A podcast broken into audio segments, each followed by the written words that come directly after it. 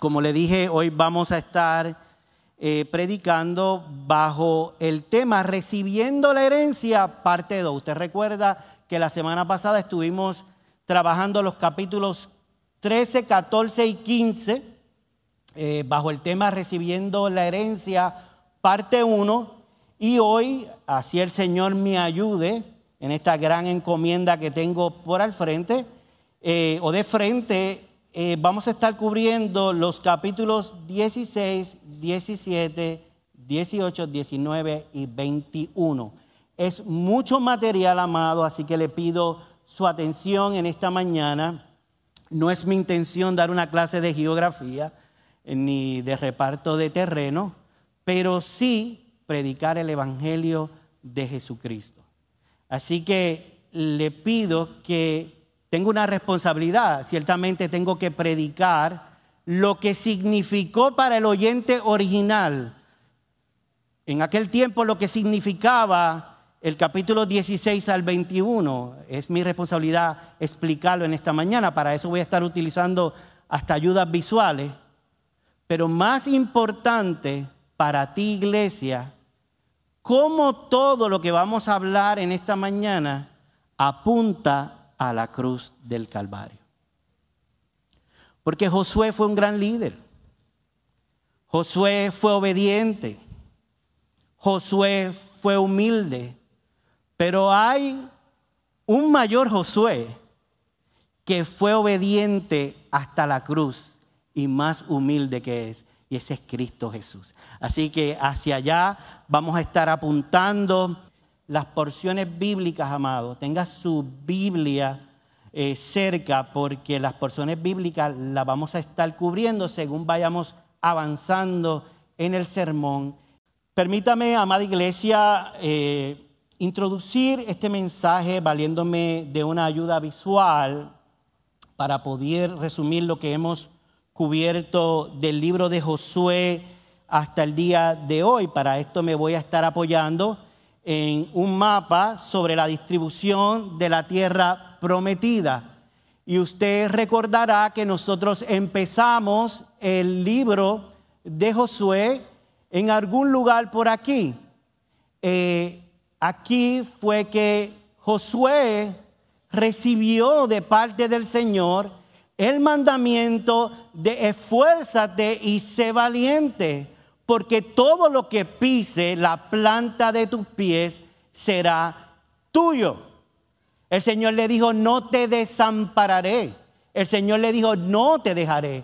Así que una vez Josué recibe el mandato del Señor, una vez muerto Moisés, el pueblo de Israel pasa por algún lugar aquí hasta llegar al Gilgal y por aquí pasó el Jordán y si usted recuerda, lo pasó en seco. Aquí en Gilgal fue que se erigió el monumento de piedra conmemorando el paso del Jordán en seco y la protección del Señor. Así que si recuerda el mensaje, un memorial para siempre fue ubicado en esta área. Luego en Gilgal, ¿qué ellos hicieron? Si recuerda, tomaron la cena del Señor, la Pascua y circuncidaron al pueblo y se prepararon para la toma de Jericó. Usted ve aquí, Jericó. Así que la primera ciudad que el pueblo de Israel tomó por mano de nuestro Dios, una vez pasó el Jordán, fue Jericó. Una vez de Jericó salieron a conquistar la ciudad de Jai y Betel, que estaban ubicadas más o menos en esta área. Antes de eso, usted sabe que el pecado de Acán provocó que el pueblo perdiera el primer enfrentamiento con, con, con Jai.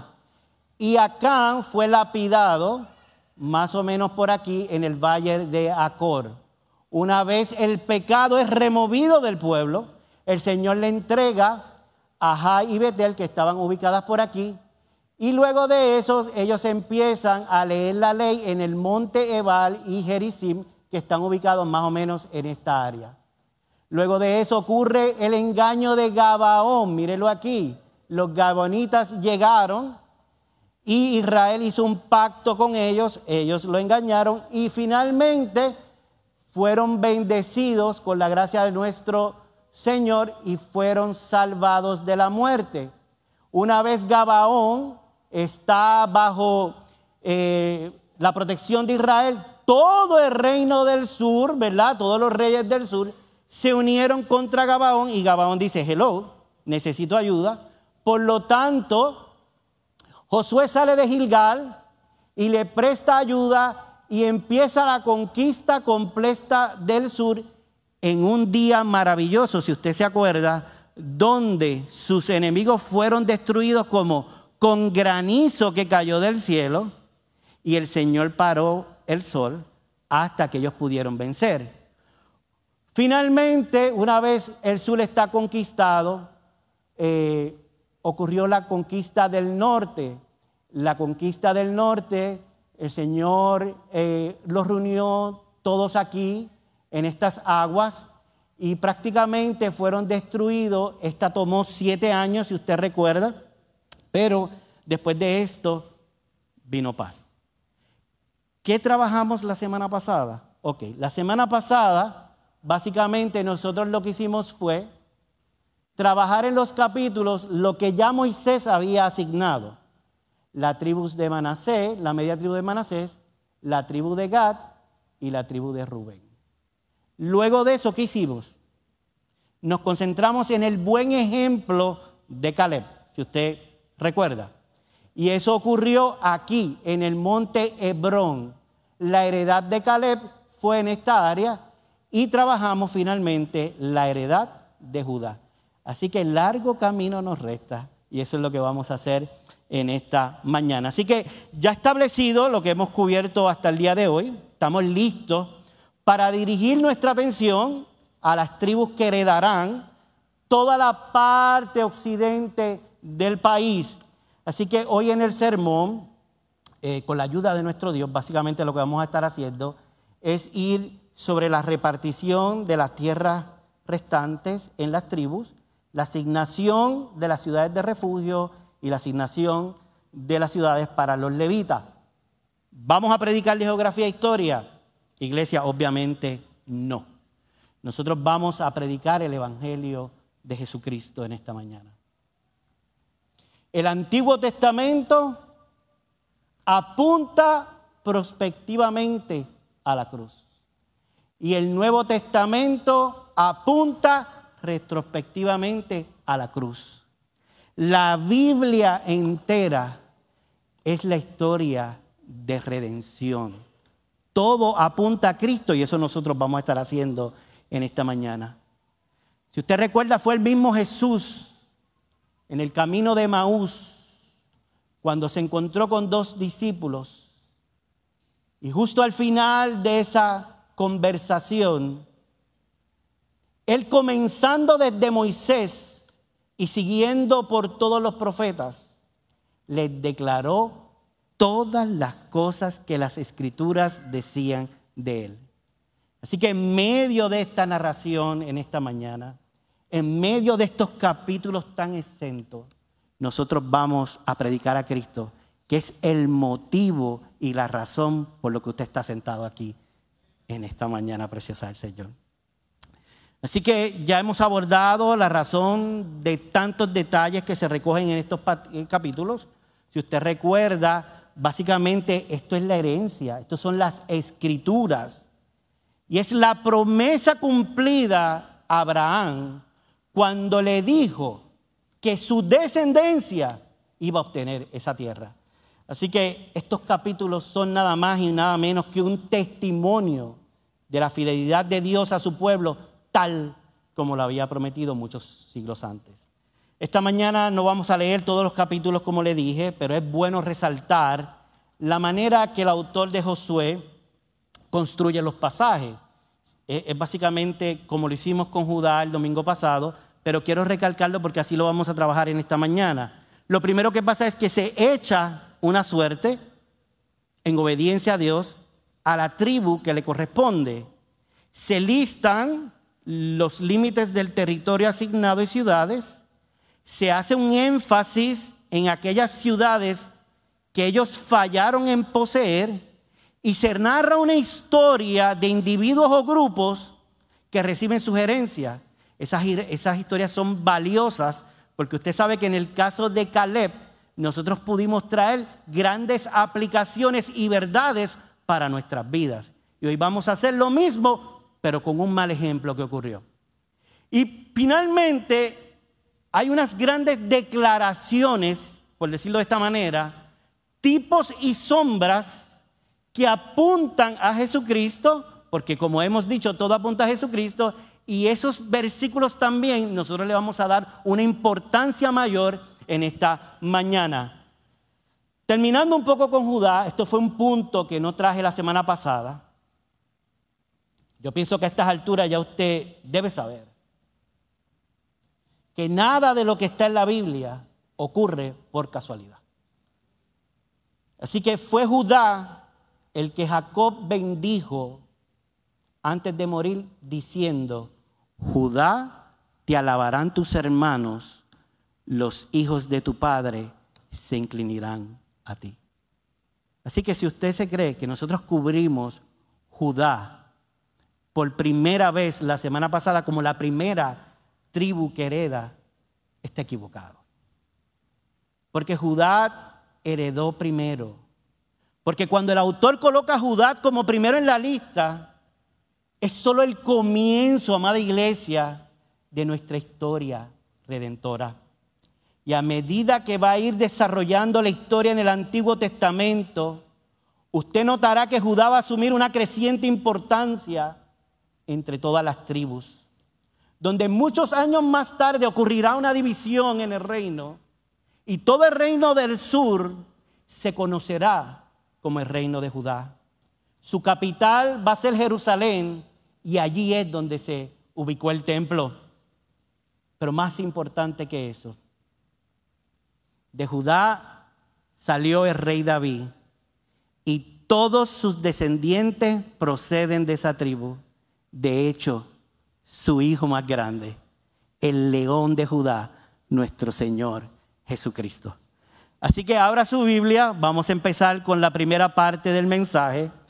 Todo el territorio es asignado y ahí vamos a estar cubriendo del capítulo 16 al capítulo 19 y voy a leer dos porciones.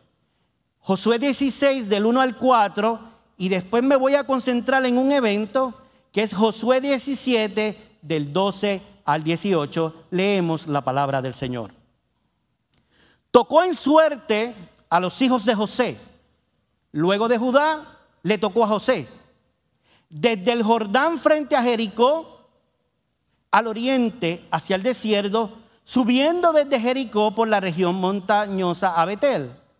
Seguía desde Betel a Luz y continuaba hasta la frontera de los Arquitas en Atarot.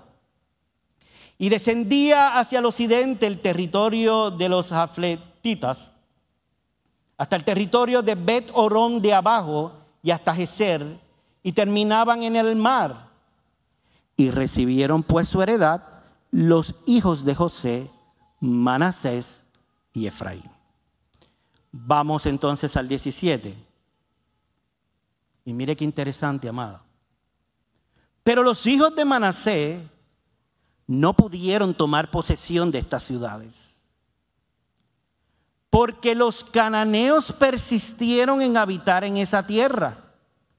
Y sucedió que cuando los hijos de Israel se hicieron fuertes, sometieron a los cananeos a trabajos forzados, pero no los expulsaron totalmente. Entonces los hijos de Josué hablaron a Josué diciendo, ¿por qué me has dado solo una suerte y una porción como heredad, siendo yo un pueblo numeroso que hasta ahora el Señor me ha bendecido?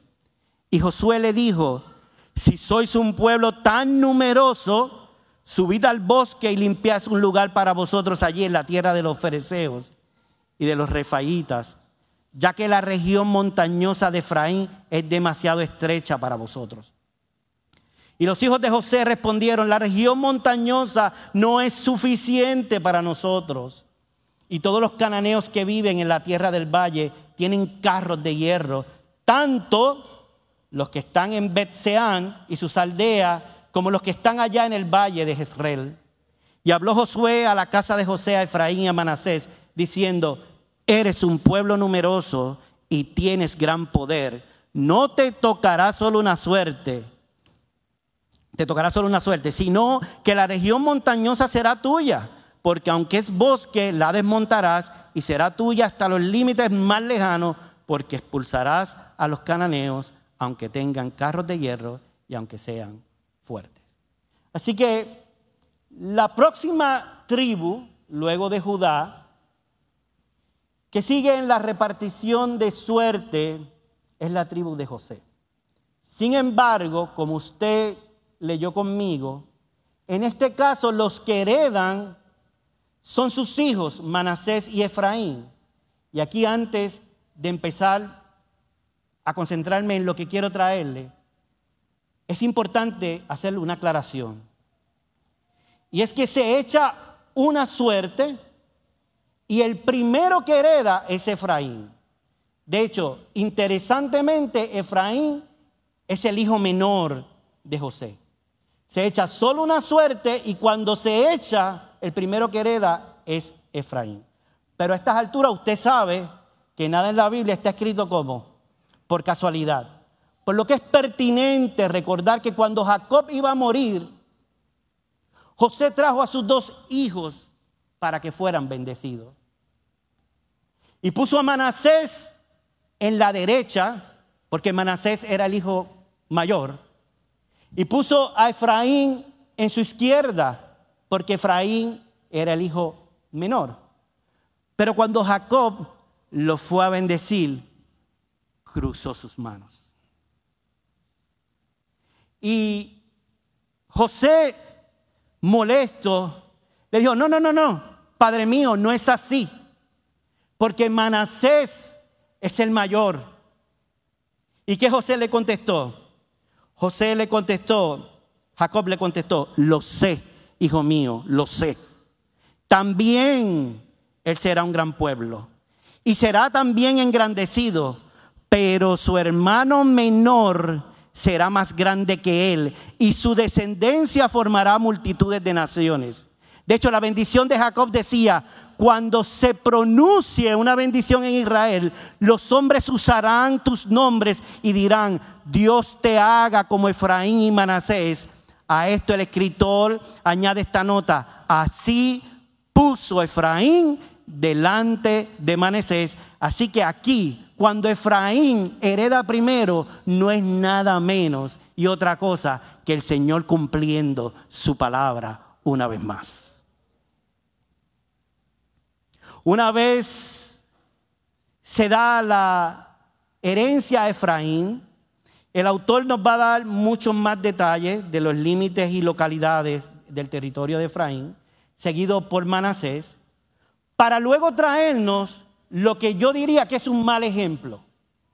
Cuando él construye estos capítulos, usted recordará el domingo pasado que él introduce a Caleb como un buen ejemplo, pero ahora viene y nos introduce la tribu de Manasés trayendo un mal ejemplo.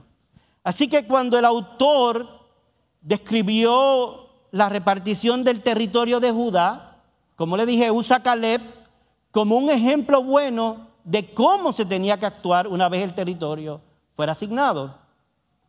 Así que lo que va a hacer ahora es contrastar ese ejemplo de Caleb con lo que sucedió una vez el territorio de Manasés fue asignado. Y una vez que el territorio de Manasés es asignado, ellos vienen a Josué. Usted lo leyó. Y mira lo que dicen. ¿Por qué me has dado una sola suerte y una porción de heredad? Siendo yo un pueblo numeroso que hasta ahora el Señor ha bendecido. Vamos a ver si usted entendió lo que está pasando aquí, amada iglesia. Nosotros estamos frente a un cumplimiento divino. El Señor dio promesas y está cumpliendo lo que dijo. Dijimos al inicio que el Señor le dijo a Josué, yo no te desampararé, yo no te dejaré, esfuérzate y sé valiente porque todo lo que pise la planta de tus pies será tuyo. Así que ellos están recibiendo una gran bendición de parte del Señor. Aquí se está cumpliendo una promesa directa de Dios. Y ellos pasaron a heredar como hijos de José, pero ellos van a Josué a cuestionar esa bendición. ¿Es en serio? ¿Es en serio, amada iglesia? Tú estás heredando una bendición y una vez la recibes, tú vas a cuestionarle a Dios de cómo te dio esa bendición. Ellos lo que están diciendo es, esto es injusto. Porque a las demás tribus, que son una, a ellos les va a tocar una suerte. Pero es que nosotros somos dos. A nosotros se supone que nos toquen dos. Dios está haciendo las reglas. Dios es el que te da, porque nosotros no merecemos nada. Es por pura y gracia del Señor. Pero ellos están inconformes con la bendición y con la herencia que habían recibido. Obviamente, estamos viendo claramente lo que es un corazón pecaminoso. Aquí claramente es un acto de rebelión, es un acto de desobediencia. Como nosotros hablamos tantas cosas buenas de Caleb y su obediencia al final, tenemos que ver en Manasés que aquí lo que hay es una desobediencia, porque el Señor le había dicho que una vez ellos recibieran su territorio, ellos tenían que conquistar, como hizo Caleb, hasta obtener todo lo que el Señor había entregado en sus manos. Y aquí hay un grito de inconformidad, todo lo opuesto que habíamos visto en Caleb. Yo no sé usted, pero cuando yo leía estas líneas, yo decía, pero ¿cómo este pueblo pudo ser tan mal agradecido? ¿Cómo se atreven a protestar por una bendición, por algo que Dios le dio? Pero entonces, luego de reflexionar un poco, Dios trae convicción a mi corazón, porque es fácil ver en otras personas cuando no utilizan una bendición adecuadamente. Es fácil señalar y verlo claramente en el pueblo de Israel.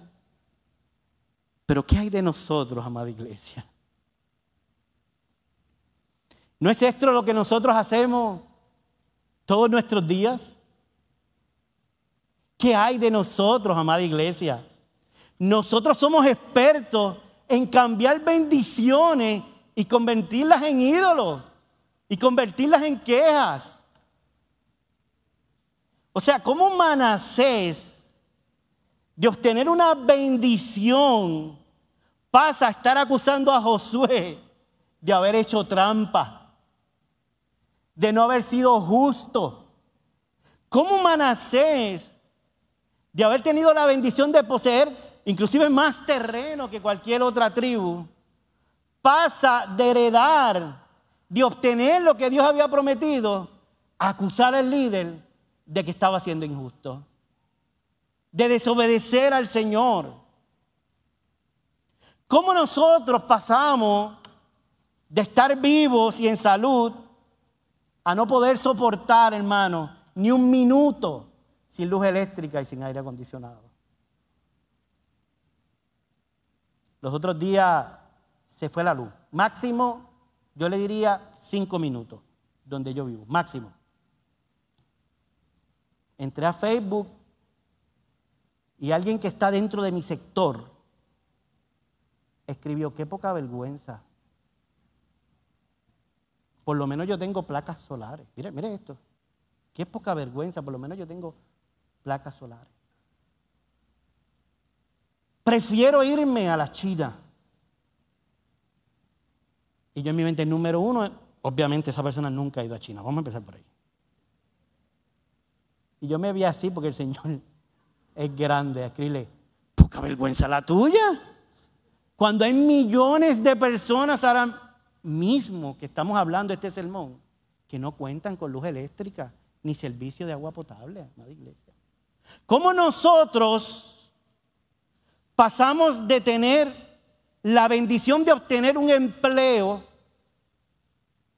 y no pasa una semana que estamos cuestionándole, quejándole al Señor. O cómo nosotros pasamos de la bendición de obtener un empleo a convertirlo en un ídolo que interfiere directamente con la comunión que nosotros tenemos con nuestro Dios. ¿Cómo nosotros pasamos de la bendición de tener una casa a que pasen dos o tres semanas y ya estemos quejando por todos los arreglos que hay que hacer, porque aquel vecino que me tocó no es bueno? ¿Cómo? ¿Cómo nosotros pasamos de tener un auto que el Señor nos haya dado para convertirlo en motivo de queja o en motivo de ídolo que interfiera directamente con la bendición de nuestro Dios? Pero vamos a llevarlo un poquito más a lo espiritual, donde tenemos que caer. ¿Cómo nosotros tenemos la bendición de estar en una iglesia que predica el Evangelio y con todo eso protestamos? Y encontramos falta. Manasés recibe una bendición tan y tan grande. Ellos, ponga esto en perspectiva, amado iglesia, ellos estaban errando, caminando errantes en un desierto. 40 años dando vueltas. Y el Señor le está diciendo, esta es tu heredad. Te estoy bendiciendo con algo que tú ni tan siquiera mereces. Y Manasés va donde Josué a decirle, esto es injusto. Yo necesito más. La respuesta de Josué es magistral, amada iglesia. Si son un grupo tan grande y numeroso, salgan afuera y peleen con el enemigo.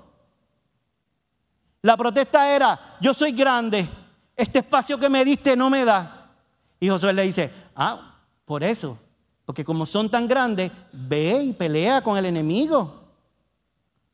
¿Qué dice el versículo 12 del capítulo 17?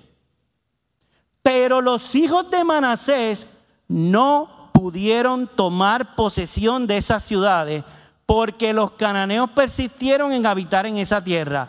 Y sucedió, y aquí está lo interesante, cuando los hijos de Israel se hicieron fuertes, ¿qué hicieron? Los expulsaron como,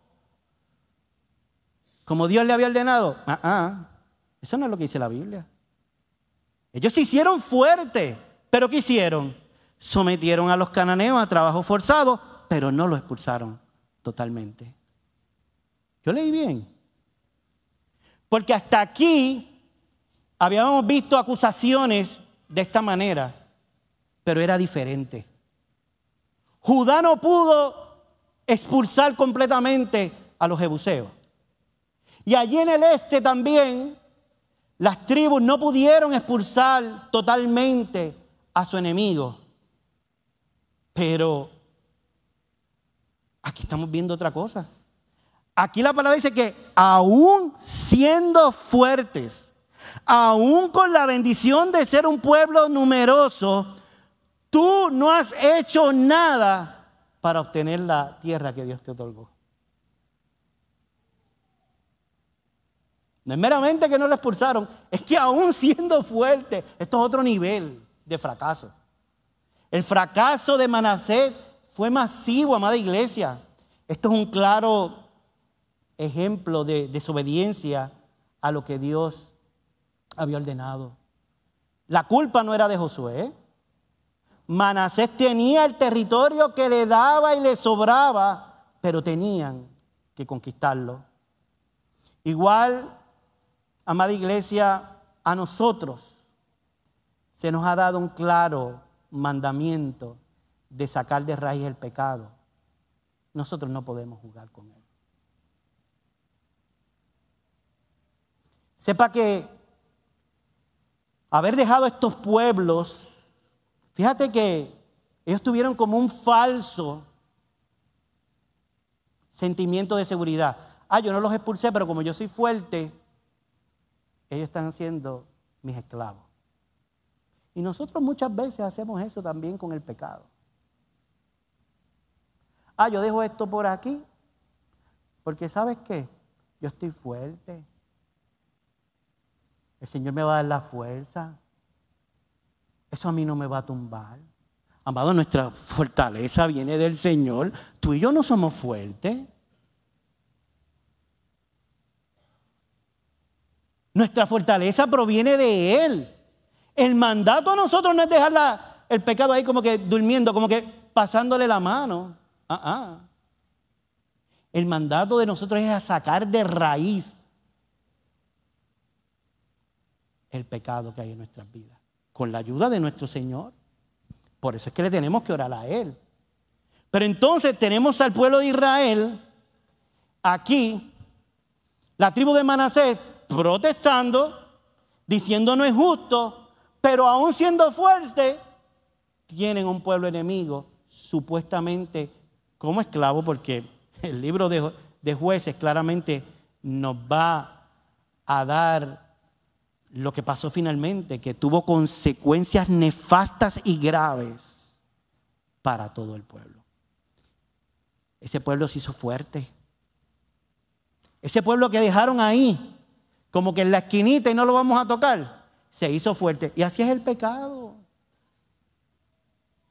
No se engaña, amada iglesia. El Señor traía una convicción de pecado tan grande cuando yo hacía este mensaje, porque hay muchas cosas que nosotros dejamos ahí como que como que en el tintero, como que no nos van a afectar. Pero así como este pueblo dejó a los cananeos supuestamente como esclavos, y así como ese mismo pueblo que supuestamente era esclavo los llevó a adorar a Baal y los arrastraron a unas prácticas horribles y bochornosas de inmoralidad sexual, para nosotros es igualmente grave estar pasándole la mano a los pecados. Oh, amada iglesia, ya es hora de mirar a la cruz donde todos nuestros pecados fueron clavados y disfrutar de una nueva vida en Cristo. ¿No es eso lo que dice el apóstol Pablo a la iglesia ubicada en Colosa? Cuando inspirado por el Espíritu Santo dijo, y vosotros, estando muertos en pecados y en la incircuncisión de vuestra carne, ¿qué hizo? Os dio vida juntamente con Él, perdonándonos todos los pecados, anulando el acta de decretos que había contra nosotros, que no era contraria, quitándola de en medio y clavándola en la cruz y despojando a los principados y a las potestades, lo exhibió públicamente, triunfando sobre ellos en la cruz. No hay por qué estar pasándole la mano a los pecados, porque el Señor los clavó en la cruz. Él triunfó sobre ellos en la cruz. Tenemos que aferrarnos al Señor y a su palabra. Luego de esto, de presentar este ejemplo que realmente nos lleva a reflexionar a nuestras vidas, el autor va a pasar a narrar sobre el establecimiento del tabernáculo en Silo. ese va a ser el enfoque ahora del capítulo. Así que en medio de esta sección, él dedica algunos versículos para decir, bueno, mi campamento estaba en Gilgal, ahora yo voy a pasar a Silo a establecer el tabernáculo. ¿Qué nos dice eso? Hay una enseñanza también en eso.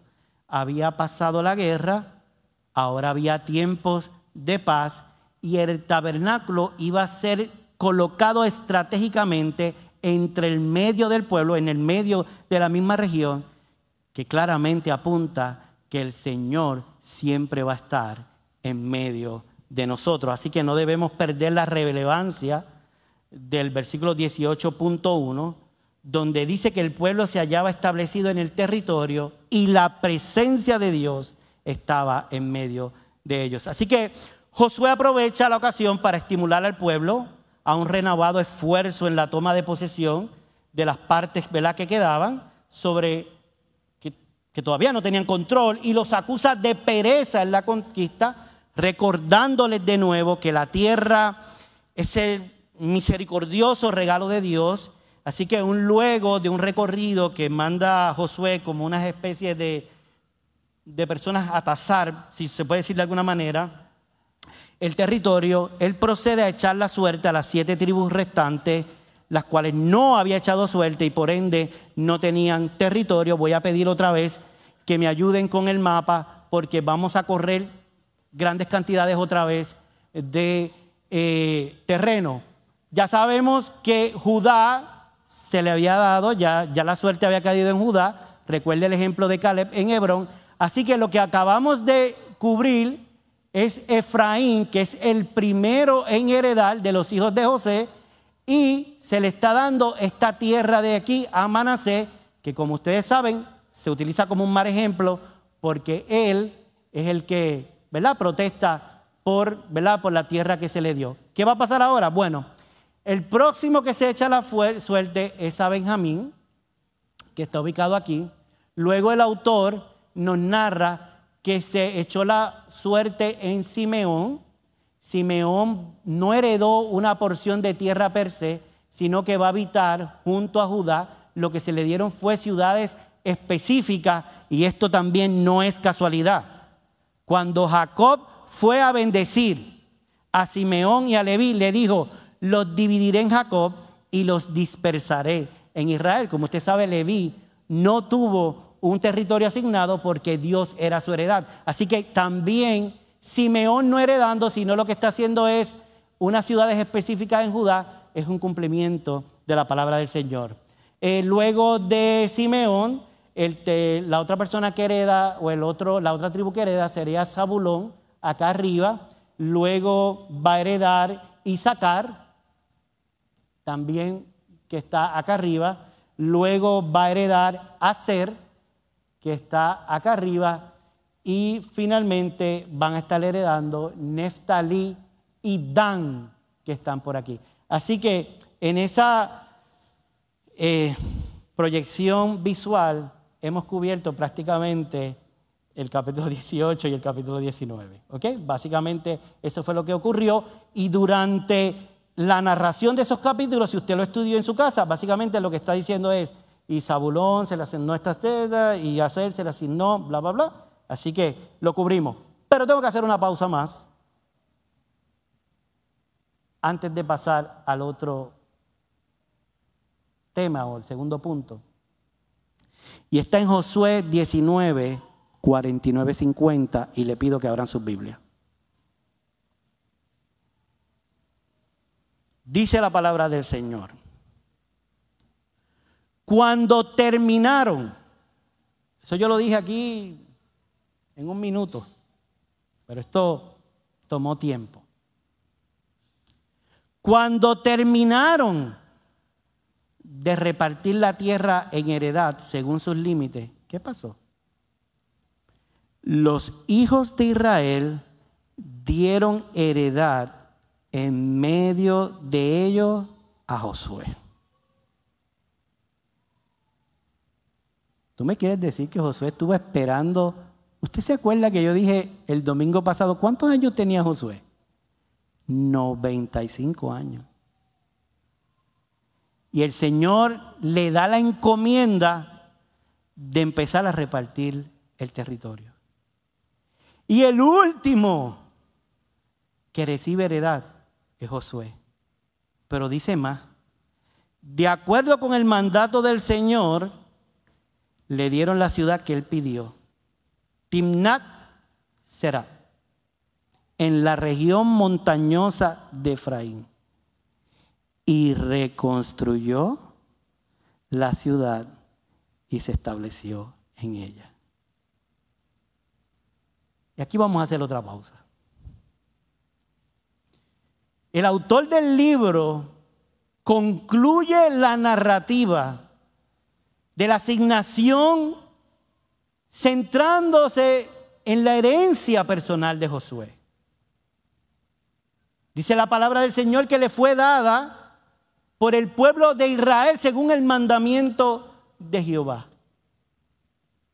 Y usted me quiere decir que durante todo el proceso, Josué había sido un líder sabio, Josué había sido un líder obediente, Josué había sido un líder entregado por su pueblo y sin preocupación por sí mismo, él estuvo liderando la repartición del territorio hasta el final.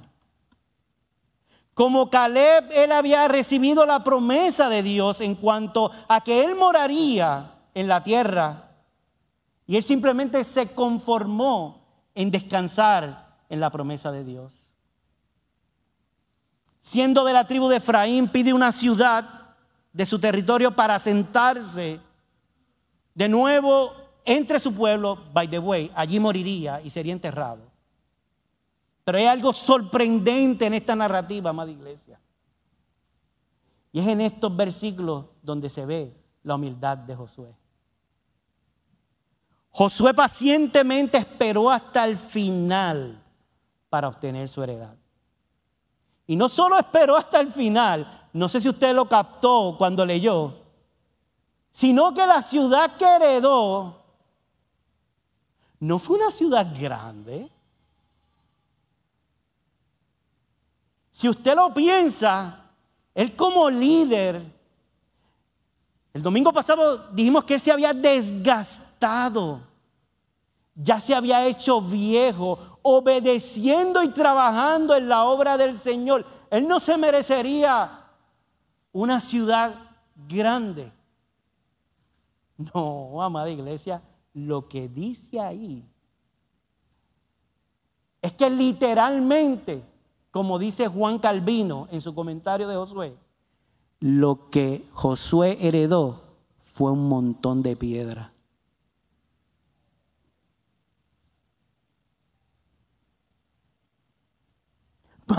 Manasés viene a protestar porque él entendía que el territorio que le habían dado no era suficiente. Y aquí tenemos un hombre que cuando va a heredar, la ciudad que escoge está hecha en ruina. Y a sus 95 años, él terminó reconstruyendo la ciudad. ¿No es eso un gran ejemplo para nosotros? Josué se sacrificó por su pueblo.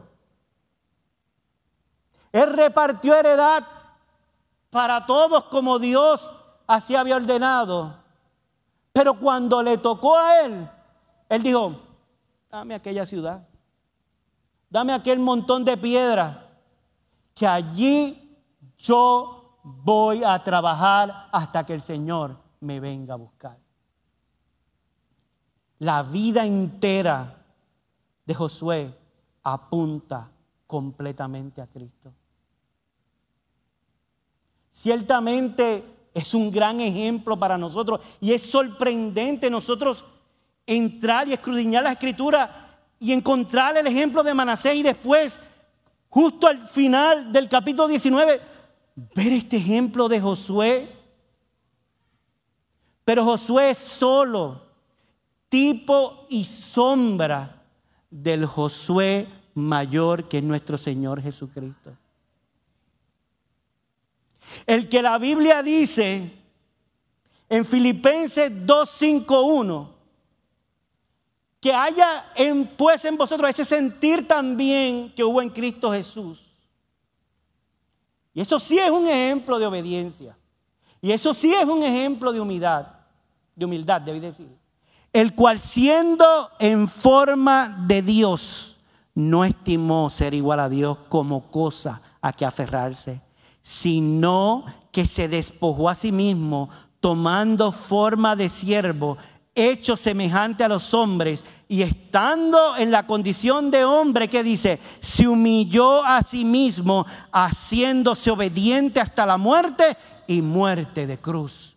por lo cual Dios también lo exaltó hasta lo sumo y le dio un nombre que es sobre todo nombre, para que el nombre de Jesús se doble toda rodilla en los cielos, en la tierra y debajo de la tierra, y toda lengua confiese que Jesucristo es el Señor para la gloria de Dios Padre.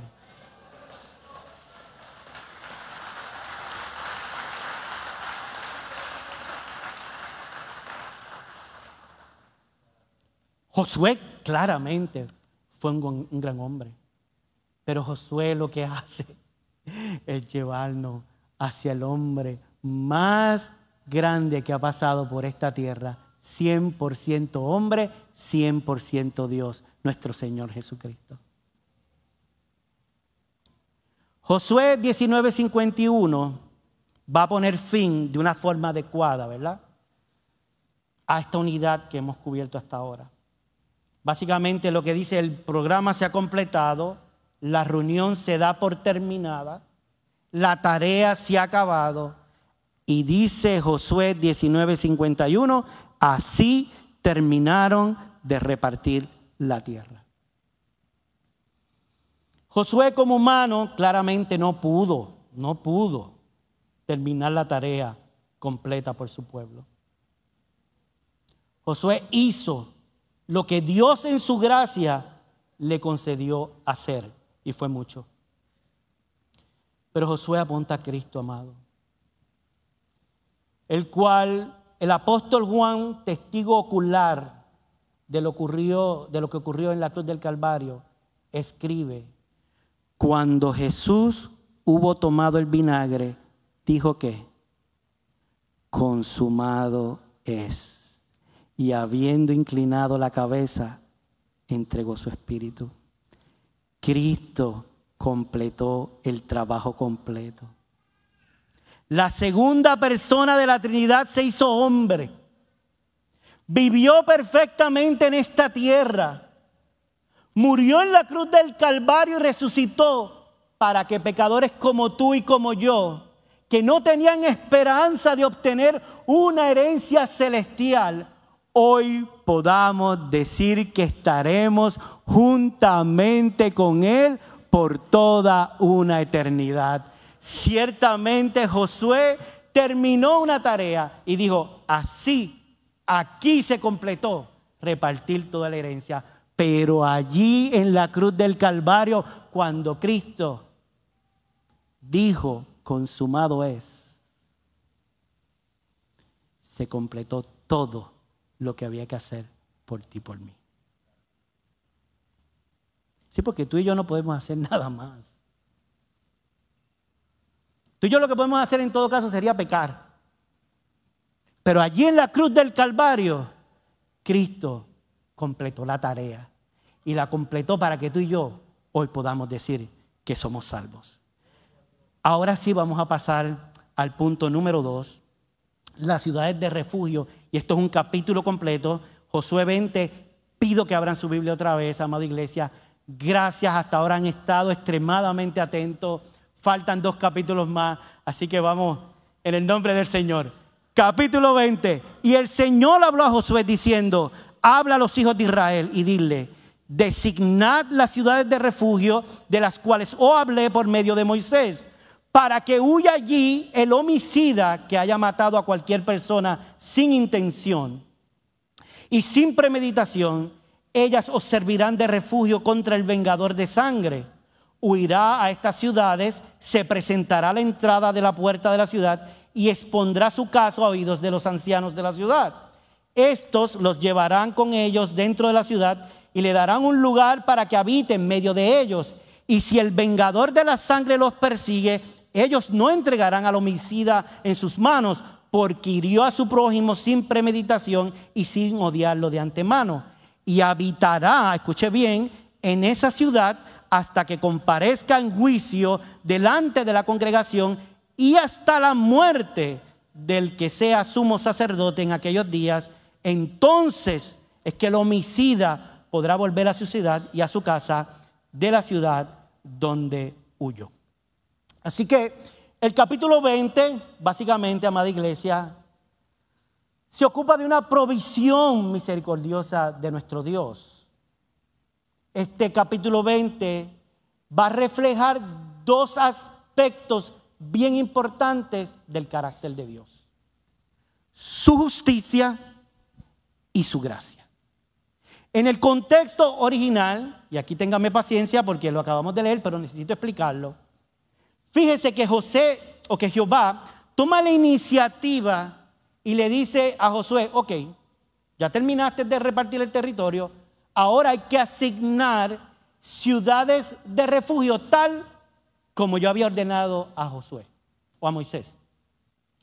¿Para qué eran estas ciudades? Bueno, básicamente y en idioma español, eran lugares de refugio para culpables de homicidios involuntarios y ya eso se había ocupado en, en el Antiguo Testamento antes, específicamente um, en Deuteronomio, cuando habla de las ciudades de refugio, básicamente le da inclusive un ejemplo. Dice, si van dos leñadores en el campo y uno tira el hacha y el hacha sale volando y mata a su hermano, ¿qué pasa? No va a ser juzgado porque ese homicidio fue qué? No fue, ¿verdad? No, no fue voluntario. Esto, esto es totalmente involuntario.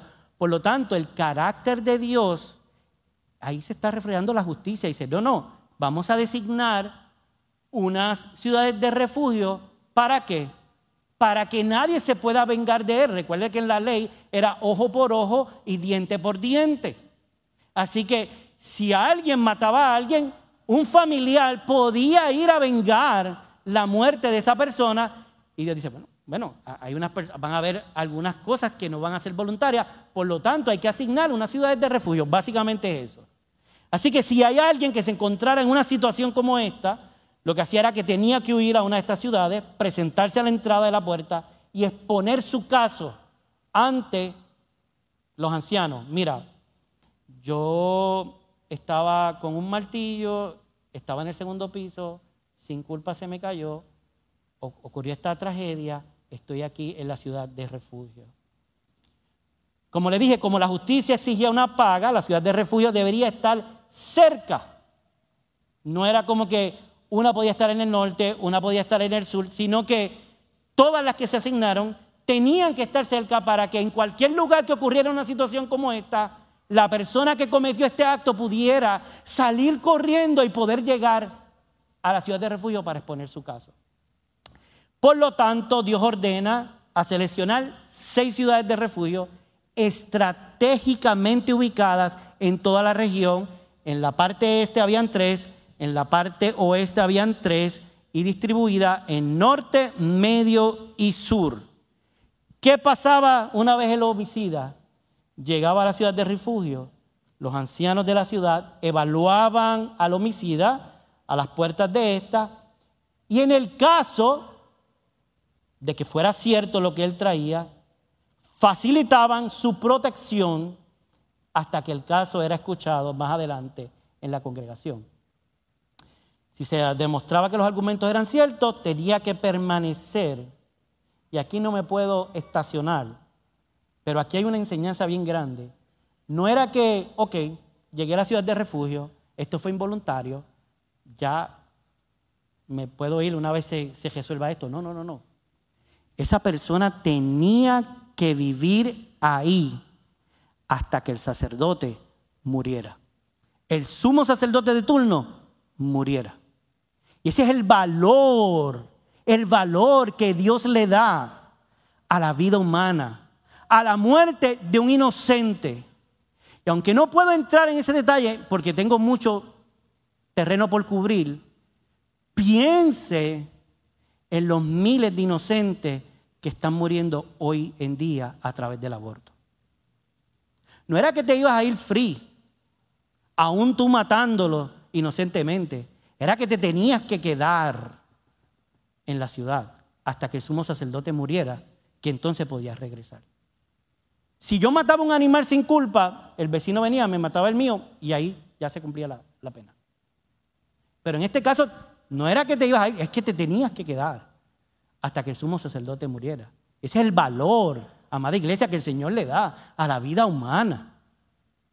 Bueno, los dejo con eso para que reflexionen porque no puedo entrar ahí. Así que las ciudades de refugio son tipo y sombra de nuestro Señor Jesucristo de múltiples maneras. La Biblia aplica esta ilustración de la ciudad de refugio al creyente encontrando refugio en Dios en más de una ocasión. ¿No es esto lo que dice el salmista en el Salmo 46.1? Dios es nuestro amparo y fortaleza, nuestro qué? Pronto auxilio en la tribulación. Las ciudades de refugio estaban al alcance del que lo necesitaba. Cometí este acto involuntariamente, me apresuro a ir a la ciudad de refugio y encuentro protección. ¿Y qué dice la Biblia de nuestro Señor Jesucristo? Porque no tenemos un sumo sacerdote que no puede compadecerse de nuestras debilidades, sino uno que fue tentado en qué? En todo, según nuestra semejanza, pero sin pecado. Acerquémonos, está accesible, pues confiadamente al trono de la gracia para alcanzar misericordia y hallar gracia para el oportuno socorro. Es Cristo la verdadera ciudad de refugio. Las ciudades de refugio estaban abiertas a todos. Si usted lee más abajo en ese capítulo 20, no era solo al israelita. Si un extranjero también cometía homicidio, podía llegar a la ciudad de refugio. No tenía por qué temer porque no iba a ser echado fuera. hablando de Jesús también, el apóstol Pablo en Gálatas dice, pero venid a la fe, ya no estamos bajo el ayo, pues todos sois hijos de Dios por la fe en Cristo Jesús, porque todos los que habéis sido bautizados en Cristo, de Cristo estáis revestidos, y ya no hay judío, ni griego, no hay esclavo, ni libre, no hay varón, ni mujer, porque todos vosotros sois uno en Cristo Jesús. Y si vosotros sois de Cristo, ciertamente el linaje de Abraham sois y herederos según la promesa. Tanto Jesús como las ciudades de refugio se convirtieron en un lugar donde aquel que, que tenía necesidad viviría. Tú no venías a la ciudad de refugio a echarle un vistazo. No. Tú llegabas allí porque estabas en necesidad apremiante. Tenías una condena de muerte bajo tus espaldas. Y allí en la ciudad de refugio encontraba protección de la boca del mismo Jesús. Juan 6:37. Todo lo que el Padre me da, vendrá a mí. Y al que me viene, no lo echo fuera. Las ciudades de refugio eran la única alternativa para aquel que estaba en esa necesidad. Si te quedabas fuera, morías. Si estabas adentro, te salvaba. ¿No es eso lo que pasó con nosotros, amado iglesia? Que estábamos condenados a muerte, que nuestro destino era el infierno. Y si no llega a ser por el sacrificio de la cruz del Calvario, nosotros jamás hubiéramos podido ser salvos. De la boca del mismo Jesús venid a mí todos los que estáis trabajados y cargados, y yo los haré descansar. Tanto Jesús como las ciudades de refugio proveen protección solamente, solamente si estabas dentro de sus límites, porque salir de él significaba la muerte de la boca del mismo Jesucristo, yo soy la vid, vosotros los pámpanos, el que permanece en mí y yo en él, este lleva mucho fruto, porque separados de mí, nada, nada, nada, iglesia, podemos hacer. Tanto Jesús como las ciudades de refugio, la libertad final ocurría con la muerte del sumo sacerdote. Piensen eso. Imagínate que yo llegara a una ciudad de refugio y el sumo sacerdote lo que tenía eran 30 años.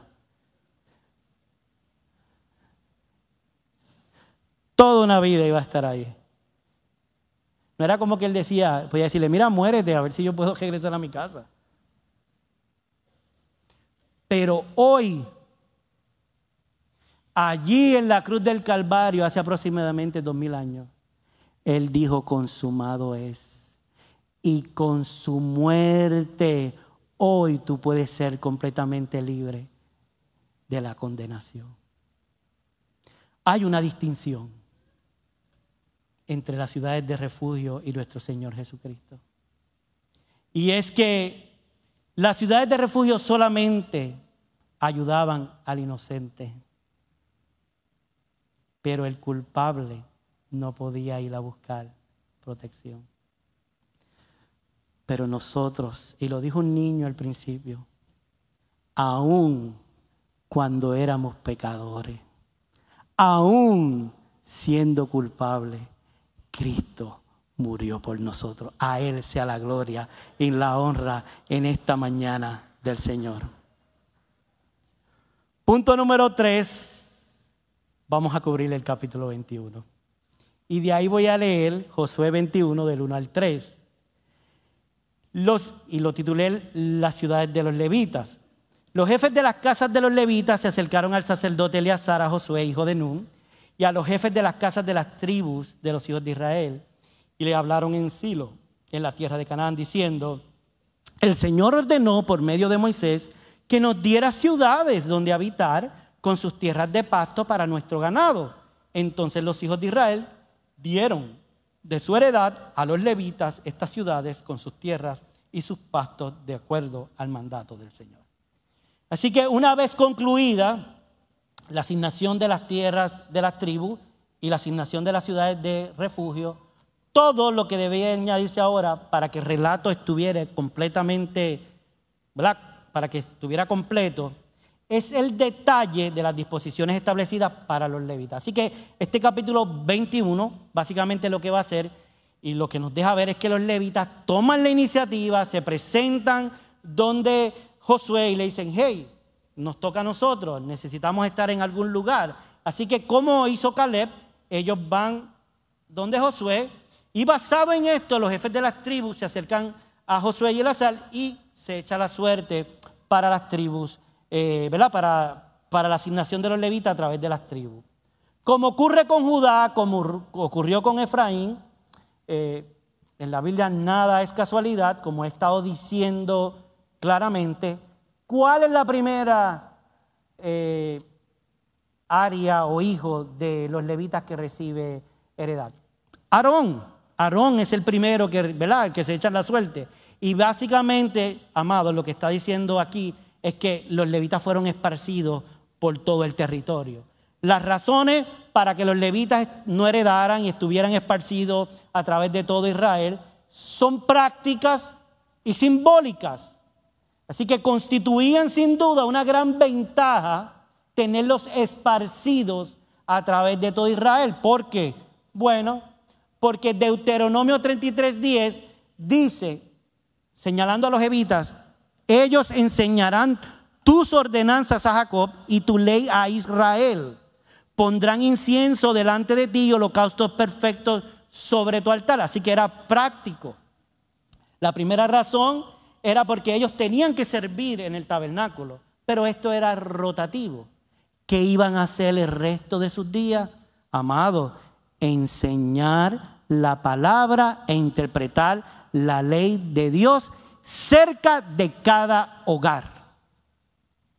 En todo Israel estaban los levitas para poder hacer lo que yo estoy haciendo en esta mañana, predicando la palabra del Señor.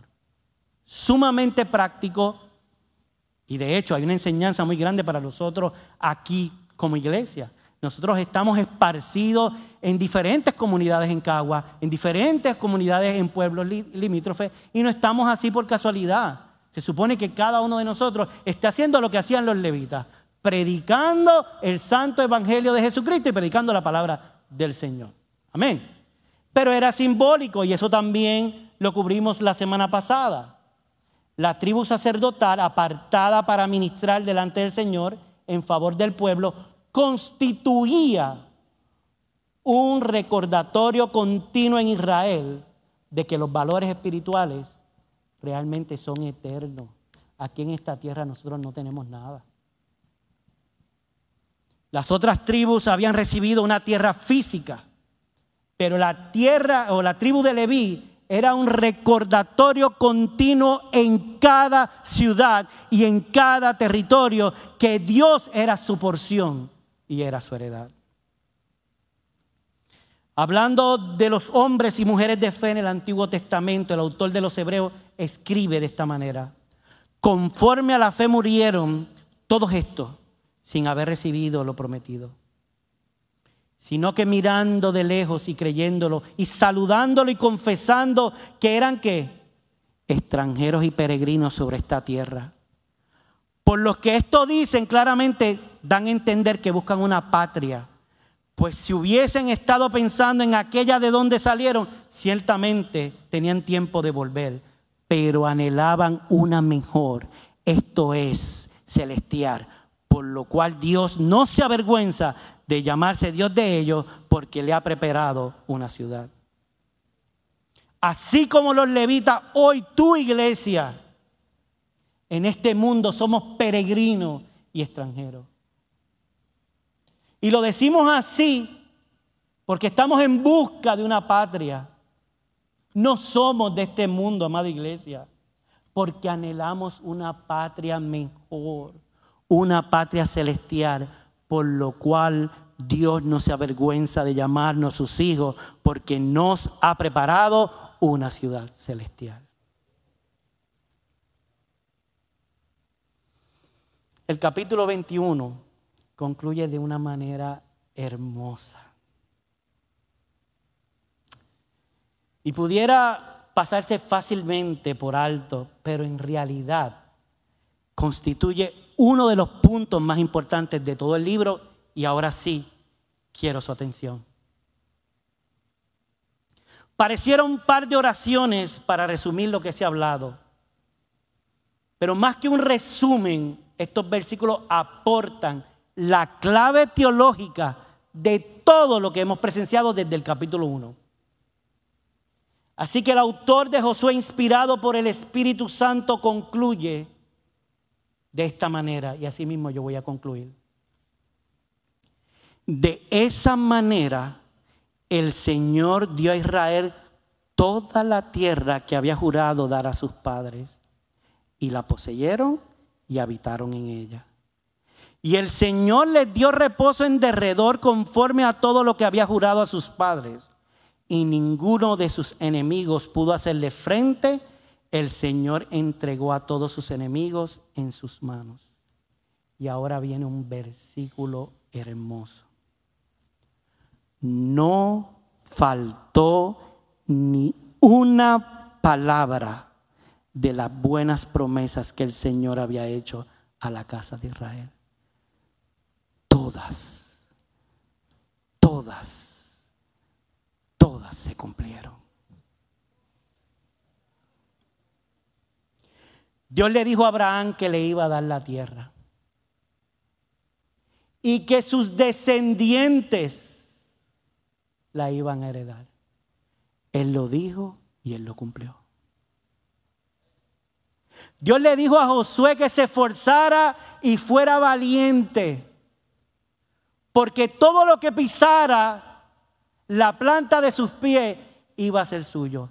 Él lo dijo y él lo cumplió.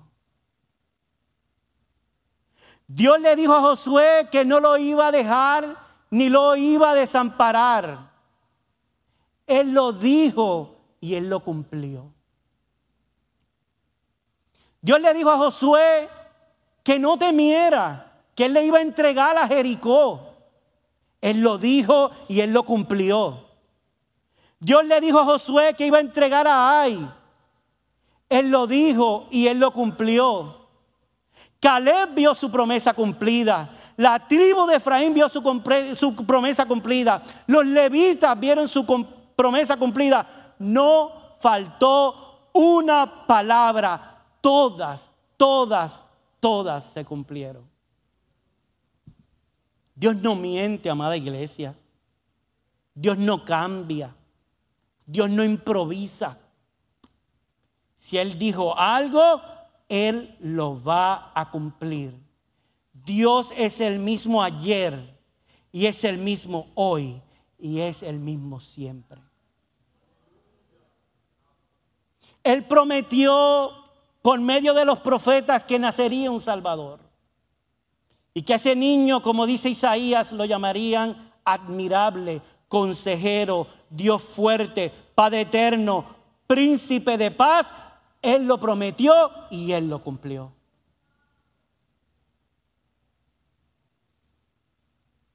Él mismo dijo, estas cosas os he hablado para que en mí tengáis paz.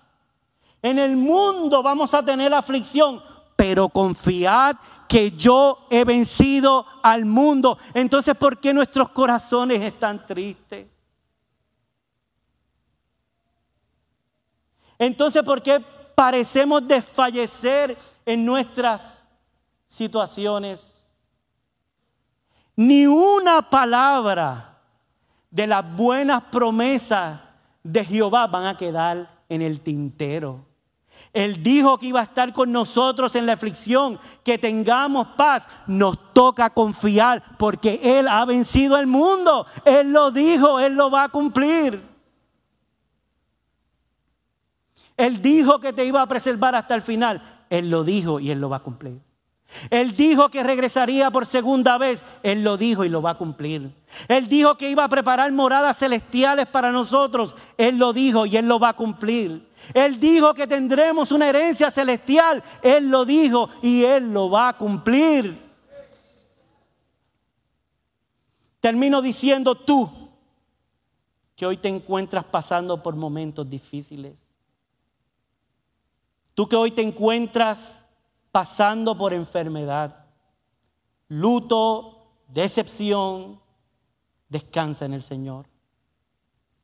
Yo no te puedo prometer que se resolverán tus situaciones de la manera que tú deseas aquí en la tierra.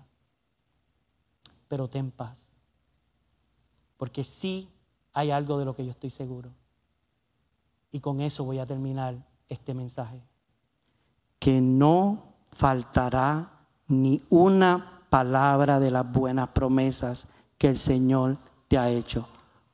Todas, todas todas se cumplirán.